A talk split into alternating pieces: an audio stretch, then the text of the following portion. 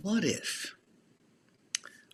What if God didn't nail everything down and he didn't nail everything down on purpose?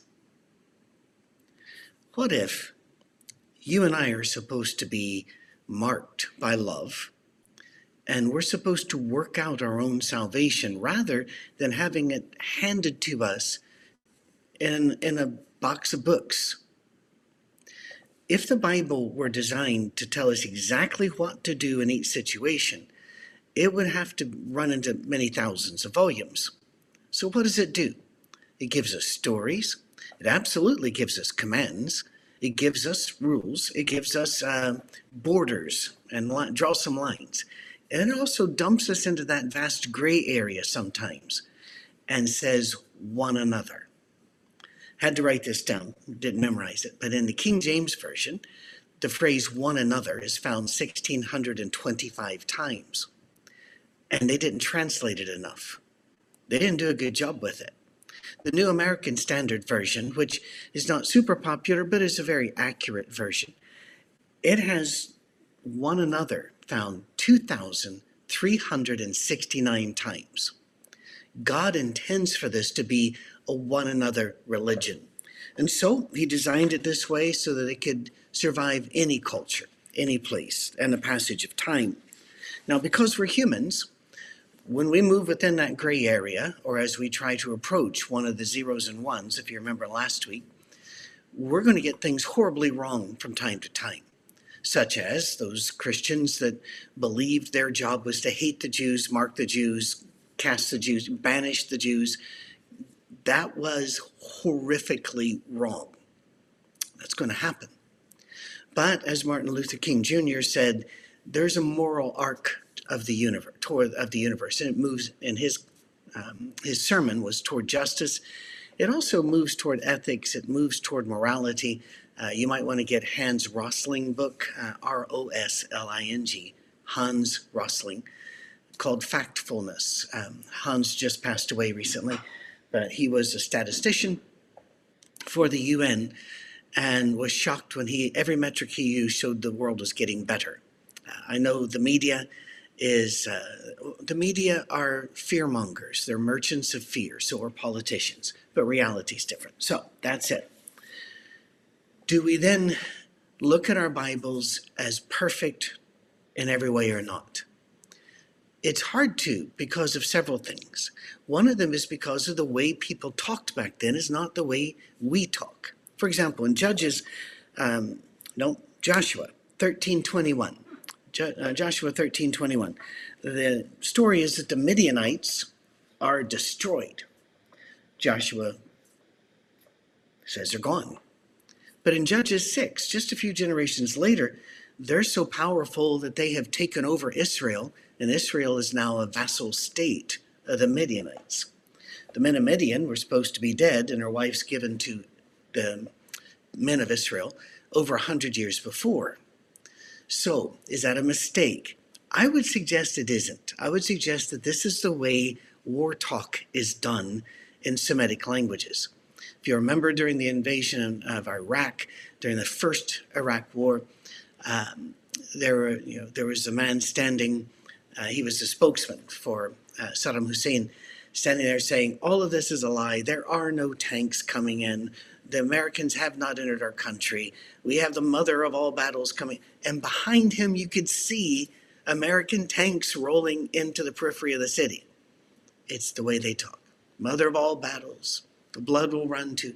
So I don't think it's a mistake. I just, and by the way, we can't do like some people who are inerrantist in other words, who say that every word is perfect without error and it means exactly to us what it meant to them, which is ridiculous. Language changes dramatically. Uh, but we can't say that some survived because the Bible says they were all killed. All killed. Joshua 10, verse 30, um, but also in 33, 35, and 37. Joshua 10 has four times it says they were all killed. Deuteronomy 20, 16, and 17 says they were all killed. And then, less than 100 years later, they've taken over Israel and enslaved it. Con- it's just the way they talk. The conquest narratives show Sometimes a lack of knowledge about the 13th century BC uh, and its geography and its history. Why? Because they were written in the 7th century.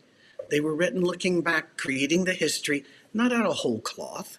They're not making it up. They're recalling their history and they're writing it down. But as they are not eyewitnesses, they got some rivers, mountains, they got some cities, they got some time frames wrong. So, is it a mistake? Well, you know, if you're going to play by 21st century historian rules, yes. But if you play by the rules of the 7th century BC, no. They're building their story because they needed to get their story done right so that they could then move back in out of captivity, back into the land of Israel, and hold on until the birth of the Messiah. That's something we always miss, it seems to me. And so whenever I put, pick out these things in the Old Testament, I'm not trying to say contradiction, error. Of course they are, because they're human beings moving toward a perfect God, and they're going to stumble. And your view of inerrancy, we're going to cover that this month, by the way, and see exactly where we get it and what different forms of inerrancy there are. And there really are different forms. And so even when you say inerrant, people don't really know which one you mean. All right, that's it. Um, 1 Samuel 17 has David taking Goliath's head to Jerusalem. But Jerusalem was not a city David could have gone to because it was held by the Jebusites and there was no Israelite presence there at all. Our oldest manuscripts, by the way, um, the oldest ones we found, have Goliath at six and a half feet tall which was kind of a giant to them. Have you ever been down to St. Augustine, Florida? I love Florida. I'd like to get there more often. So, our Florida members, work on that. Let's get down there and do some um, our safe harbor remotes from Florida. All right?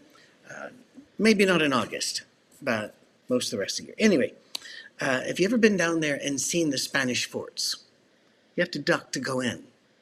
Now, it's not because they just wanted those those doors to be closed, you know, rather tight for invaders. No, they were shorter.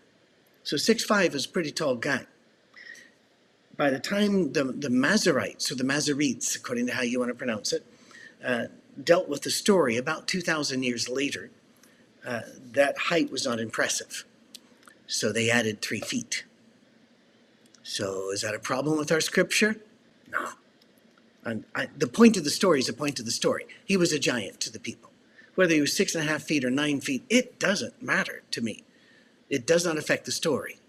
Everything in the story still has the same proportions. Um, 1 Samuel 17 actually can be seen to be uh, independently inserted into the text there in another way. Uh, in chapter 16, verses 21 22, David is the armor bearer for Saul, well known by him. He's, he's the guy that hands Saul his armor and puts it on him. In chapter 17, Saul doesn't know who David is. They go back, they edit the text. By the way, Jews are not stupid and are not dumb. They know these contradictions, they know these out of place things, this dyschronia, this uh, anachronism. They, they see this, but they're comfortable with it because they understand the point of the story. When you want to run around screaming, every word is God breathed and they just wrote it down, and you've gone all the way to the zero or the one there, you have um, you made the Bible unusable. The Bible flows. There are zeros and there are ones, but it flows in that vast middle, the endless, infinite middle. You can look at 2 Samuel chapter 21, verse 19. There's an unknown soldier named Elhanan who kills Goliath. The writer of the Chronicles, however, was a huge David supporter, by the way. He removed all of the bad information about David. In Chronicles, you're not going to find anything about the seduction slash rape of uh, Bathsheba. Um, someone to make it a love story, but the power differential was just too great there too many things out of line there. Uh, all of the murders that David did, uh, the casual evil that David did, they're all gone. They're all gone. And so it is it is rewritten in second I'm sorry, first Chronicles chapter 20 that Elhanan killed Goliath's brother. Well, once you know that they're built this again, seventh century BC, and they're building a history to tell their kids so that they can move forward back home and find God and reestablish the temple. You understand the point of the story. And it doesn't rattle you. But if you are insistent on every word dictated by God and written down, we got some problems. There is um, the wording and meaning of a story is completely changed in one of the Gospels from another Gospel. Just read Mark 10, 17 through 19. I'm not going to do this for you. Mark 10, 17 through 19, and Matthew 19, 16 through 19. Same story, but the wording is changed to make it come out in a different way. The meaning is changed. Uh, let's just do that. Um, in Mark chapter 15, Jesus has a Passover meal with his apostles before his arrest. However, John has the meal occurring before Passover in John 13 and John 19. And is that okay? Yeah. There's a wonderful little book out there called You're Not as Smart as You Think You Are. You can find it on Amazon. And it is a wonderful book, but it may rattle your cage. When this is being recorded is about a month before you're going to see it, almost exactly a month. I was, uh, but a week ago, I was up in Chicagoland in the western suburbs training police officers. We do a, a program called Mental Body Armor, which helps them maintain their ethics, their sense of self, ability to do their job without um, fudging, without PTSD, without crashing, burnout, that sort of thing. So I'm up there. When we're talking about some of the things they struggle against, one of the things everybody in the room agreed about was one, one of the worst kind of evidence is eyewitness witness, uh, evidence because we rewrite memories as we're making them. Uh, we change things around. And if you're in a group, sometimes the group forms the memories and reforms them. And sometimes they have no version of reality by the time they're done, but that's a human thing. Everybody does it. They're not trying to lie. This John was written, and I believe it was written by the apostle. There are a lot of scholars who fight that, um, and I'm probably in the minority there, uh, and I'm not a scholar. I'm in a minority position, but uh, it just seems so like John. So I, I think this is John. But if I'm correct, then John was writing this in his 70s and 80s when it took place in his late teens and early 20s. So I'm cool with it. Doesn't bother me because the point of the Passover meal and the point of the arrest are exactly the same. The timing is just a bit different. Um, Passover hadn't even occurred by the time of Pilate, according to, to John because the Jews couldn't enter the palace so that they could remain clean for the meal. That's in John 18 28. Does that upset me? No, no. I have memories as well that I'm almost certain aren't true, but man, do they feel true to me. And therefore, I can do I can allow John to have that without thinking God has screwed us over by not giving us a direct dictate. By the way, have you ever tried to translate another language into English, or if you do sign language? You know you can't. You know that you have to paraphrase every single thing. How in the world is Almighty God, the master of the universe, going to whisper into a, to pick a guy, a Jewish writer of the Chronicles, one of them, and tell him exactly from God's language to his language how to write it down so that a 21st century person speaking English in the American South or up in the Canadian um, Rockies can understand exactly what's going on. Detail. He can write it, and he did, for us to understand the point, the flow, the morality, the arc, the theme. The details is not what they're interested in. And you find that in all sorts of Semitic lang- uh, language and stories. The, um, the pastoral letters, uh, think of uh, 1 Timothy, 2 Timothy, and Titus. These were um, maybe composed and written by Paul. I believe he, he did. But you need to know that scholars look at it and go, the language doesn't match the other epistles. And I'll just give you some of the reasoning. He rarely uses the word Savior in the books that we know he wrote, like Ephesians, Philippians, and the like, but he uses it throughout the pastoral books. Um, and just to be very open, and again, I, I believe Paul probably wrote them, and it doesn't bother me at all. But the earliest list of Paul's writings, all the way up through 200 AD, long, long after he was dead, more than 100 years after he was dead, the list of Paul's writings don't include 1st and 2nd Timothy and Titus. So should we abandon them? I don't think so. I think Holy Spirit gave them to us. And whether Paul wrote them directly uh, or somebody who knew Paul wrote them in remembering what Paul said to, or I see God woven in the story, and I can learn a lot from the story. We can do that, by the way, uh, and I've got some. I've, I've got so much on this. We could literally go for hours, but I'll do one more. And this just because it'll bother you. And, and I don't mean to bother you, but it's an extra treat. All right. One of the weirdest books in scripture. Uh, and man, that's that's kind of hard to say because you got Ezekiel, you got Zechariah, and is Daniel. Daniel starts out with stories, and they're amazing stories. I love those stories. I've told those stories to my kids. I've preached those stories. Lions' dens, Shadrach, Meshach, and Abednego uh, in, the, in the furnace. I love those stories. And then the prophecies come. And the prophecies are outstanding. And here's the thing the prophecies are incredibly accurate to a point. You see, Daniel wasn't written when it was set. It was set in the 6th century BC. But it wasn't written until about 200 years before Jesus. Uh, in fact, it, it wasn't written before 167 years BC. How do we know that? Well, um, God's kingdom did not arrive three and a half years after Antiochus Epiphanes.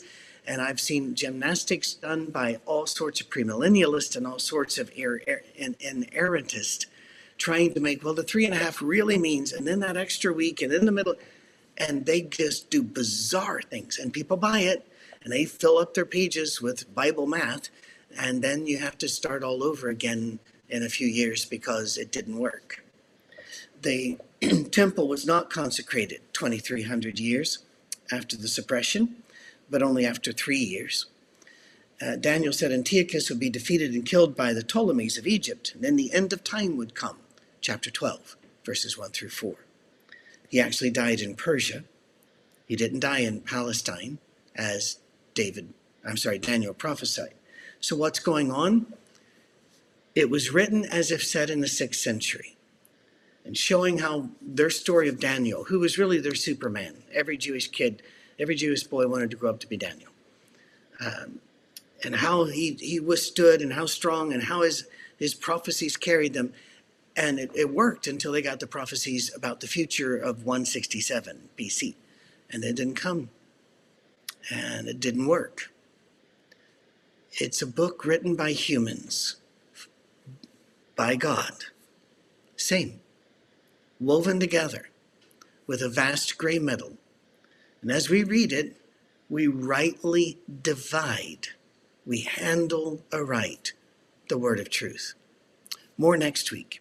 If you have questions or issues, patrick at oursafeharbor.com. If I don't answer you quickly, it's most likely because I am absorbed by other things. Last month I was down with COVID for two weeks, then had to rush up as soon as I was cleared to spend probably the most grueling week and a half of my life in Chicagoland with the law enforcement officers, helping them. And that happens. But you can send me a reminder. All right? God bless. Have a great week.